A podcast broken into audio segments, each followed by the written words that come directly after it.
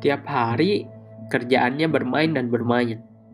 Saya bermain di sawah di belakang rumah. Jadi di belakang rumah saya, di situ ada sawah yang cukup luas dan banyak teman-teman berkumpul dan bermain dari pagi, siang, sore sampai senja. Ini anak kecil udah bilang senja-senja kayak amat. Bisa dibayangkan betapa buladiknya diri ini ketika seharian penuh bermain di sawah bersama lumpur, debu, dan air comberan.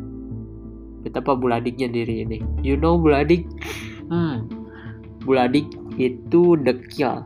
Ya, sedekil itu aku pada pada pada waktu itu ya pada anak-anak. Nah, hal yang paling ditunggu saat kecil adalah momen lebaran karena di situ saya dapat baju baru dan sendal baru yang saya tunggu-tunggu adalah sandal baru karena waktu itu saya sering dibelikan sandal merek Pen dan dapat hadiah mobil remote. Jadi setiap pembelian sandal tuh dapat hadiah mobil remote. Cukup bagus lah pada saat itu cukup canggih.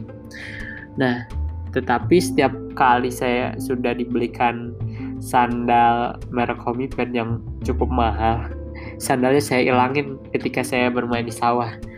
Kadang saya lupa gara-gara nyeker soalnya nggak enak banget gitu pakai sandal uh, ada lumpurnya. Ya udah saya taruh di pinggir sawah dan lupa deh pulang tuh nggak dibawa.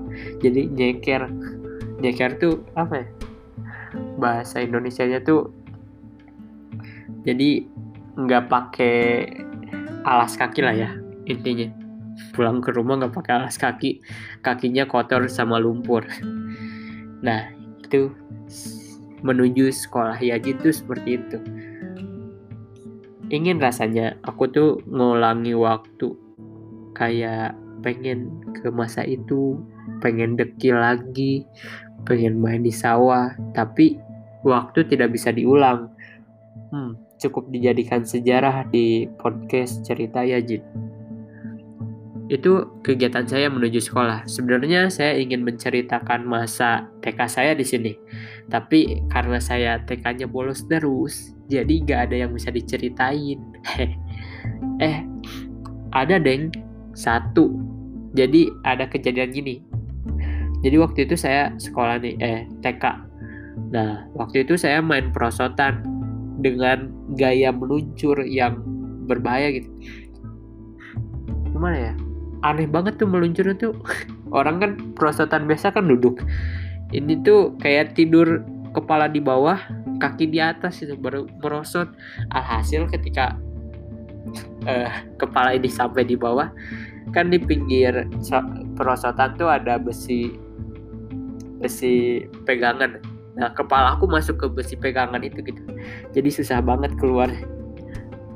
Jadi harus dibantu sama guru sa sama penjaga TK untuk ngeluarin kepala aku yang apa ya nyangsang nyangsang bahasa Sunda uh, nyangsang.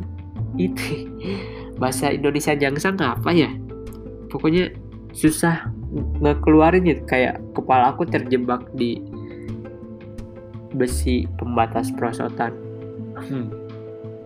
sekian deh cerita Yajid cerita Yajid menuju sekolah.